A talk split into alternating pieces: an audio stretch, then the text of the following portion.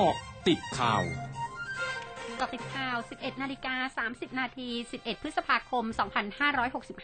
2565นายแพทย์สุวรรณชัย วัฒนายิ่งเจริญชัย อธิบดีกรมอนามัยระบุ สำนักฤาษีประหลาด เปิดรับรักษาโรค โดยให้ผู้ป่วยกินสิ่งปฏิกูล มีการปฏิบัติที่ขัดต่อกฎหมายว่าด้วยการสาธารณสุขในหลายประเด็น โดยเฉพาะการจัดการสิ่งปฏิกูลและมูลฝอย มีโทษจำคุกไม่เกิน 6 เดือน หรือปรับไม่เกิน 50,000 บาท หรือทั้งจำทั้งปรับ พร้อมระบุผู้เข้ารับการรักษารวมทั้งบรรดาลูกศิษย์ที่ปฏิบัติงานในสำนักฤาษีแห่งนี้จำเป็นต้องได้รับการตรวจร่างกายนายชัยชาญเจริญสุขประธานสภาผู้ส่งสินค้าทางเรือแห่งประเทศไทย หรือสอรอทอเผย ห่วงผลกระทบจากสงครามรัสเซียและยูเครน ที่ไม่มีท่าทีจะเจรจาคลี่คลายได้ ส่งผลกระทบทางอ้อมต่อการส่งออกไทย เพราะสงครามอาจทำให้วัตถุดิบผลิตสินค้าบางรายการขาดแคลน โดยเฉพาะเซมิคอนดักเตอร์ชิป ซึ่งเป็นชิ้นส่วนสำคัญในการผลิตรถยนต์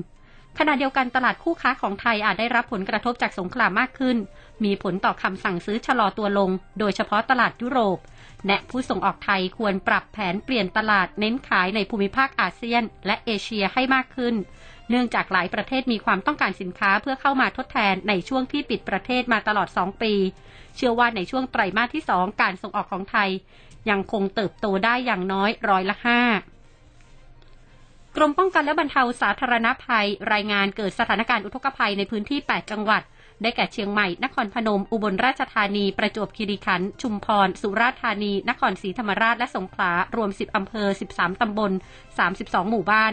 ประชาชนได้รับผลกระทบ 675 ครัวเรือน มีผู้เสียชีวิต1ราย ปัจจุบันยังมีสถานการณ์ใน 2 จังหวัด ได้แก่ประจวบคีรีขันธ์และสงขลา รวม 2 อำเภอ 2 ตำบล 3 หมู่บ้าน ประชาชนได้รับผลกระทบ 65 ครัวเรือน ระดับน้ำในพื้นที่ลดลง ซึ่งปอพประสานจังหวัดเร่งสำรวจประเมินความเสียหายเพื่อให้การช่วยเหลือตามระเบียบต่อไป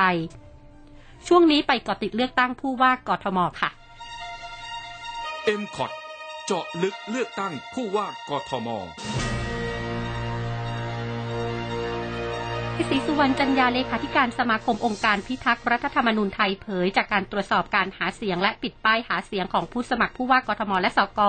พบว่ามีผู้สมัครจำนวนมากที่หาเสียงและปิดป้ายหาเสียงไม่เป็นไปตามกฎหมายเลือกตั้ง ทั้งการปิดป้ายหาเสียงไม่เป็นระเบียบเรียบร้อย ไม่ปลอดภัย ปิดป้ายหาเสียงในพื้นที่ห้ามปิดประกาศ ก่อให้เกิดอันตรายแก่ประชาชนกีดขวางการสัญจร และมีการปิดป้ายหาเสียงนอกพื้นที่เขตเลือกตั้งที่สมัคร โดยทางสมาคมจะรวบรวมพยานหลักฐานไปให้คณะกรรมการการเลือกตั้งหรือกกต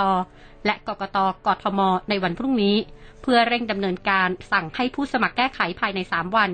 หากเพิกเฉย ให้ถือเป็นการฝ่าฝืนกฎหมายการเลือกตั้งกกตต้องสั่งให้การเลือกตั้งเป็นโมฆะหรือไม่ประกาศผลให้ผู้ที่ฝ่าฝืนเป็นผู้ชนะ หากกกตไม่ดำเนินการจะนำความไปฟ้องต่อศาลเพื่อขอให้ศาลสั่งกกตต่อไป ช่วงนาคืบหน้าข่าวอาเซียนค่ะร้อยจุดห้าคืบหน้าอาเซียน แมนนี่ปาเกียวผู้สมัครชิงตำแหน่งประธานาธิบดีฟิลิปปินส์วัย 43 ปี เผยผ่านทางคลิปวิดีโอใน Facebook วันนี้ โดยยอมรับความพ่ายแพ้ในการเลือกตั้งประธานาธิบดีฟิลิปปินส์และเขาจะสวดภาวนาเพื่อให้รัฐบาลใหม่ของนายเฟอร์ดินานมาโกสจูเนียประสบความสำเร็จ รวมทั้งหวังว่านายมาโกสจะยกระดับชีวิตความเป็นอยู่ของประชาชนและช่วยเหลือผู้ยากจน ข้าหลวงใหญ่มาเลเซียในศรีลังกาเตือนชาวมาเลเซียที่อยู่ในศรีลังกาใช้ความระมัดระวัง รวมทั้งปฏิบัติตามกฎระเบียบและข้อกำหนดต่างๆ ในศรีลังกา ท่ามกลางการเกิดวิกฤตในศรีลังกาอย่างต่อเนื่องทั้งด้านเศรษฐกิจและสถานการณ์ความมั่นคง พร้อมทั้งแนะนำให้ชาวมาเลเซียอยู่ภายในที่พักในช่วงที่ทางการศรีลังกาบังคับใช้เคอร์ฟิว สื่อเวียดนามรายงานว่ามีเยาวชนมากกว่า 5,500 คนในกรุงฮานอย ซึ่งร้อยละ 80 เป็นเยาวชนหญิง ลงทะเบียนร่วมเป็นอาสาสมัครในการจัดการแข่งขันกีฬาซีเกมส์ ครั้งที่ 31 โดยอาสาสมัครเหล่านี้มีสุขภาพแข็งแรงและเข้ารับการฉีดวัคซีนโควิด -19 ครบแล้ว รวมทั้งมีความรู้เกี่ยวกับวัฒนธรรม ประวัติศาสตร์ และผู้คนในเวียดนาม รวมทั้งเชี่ยวชาญภาษาต่างประเทศ ทั้งหมดคือเกาะติดข่าวในช่วงนี้ภัยรัญญางานสถินรายงานค่ะ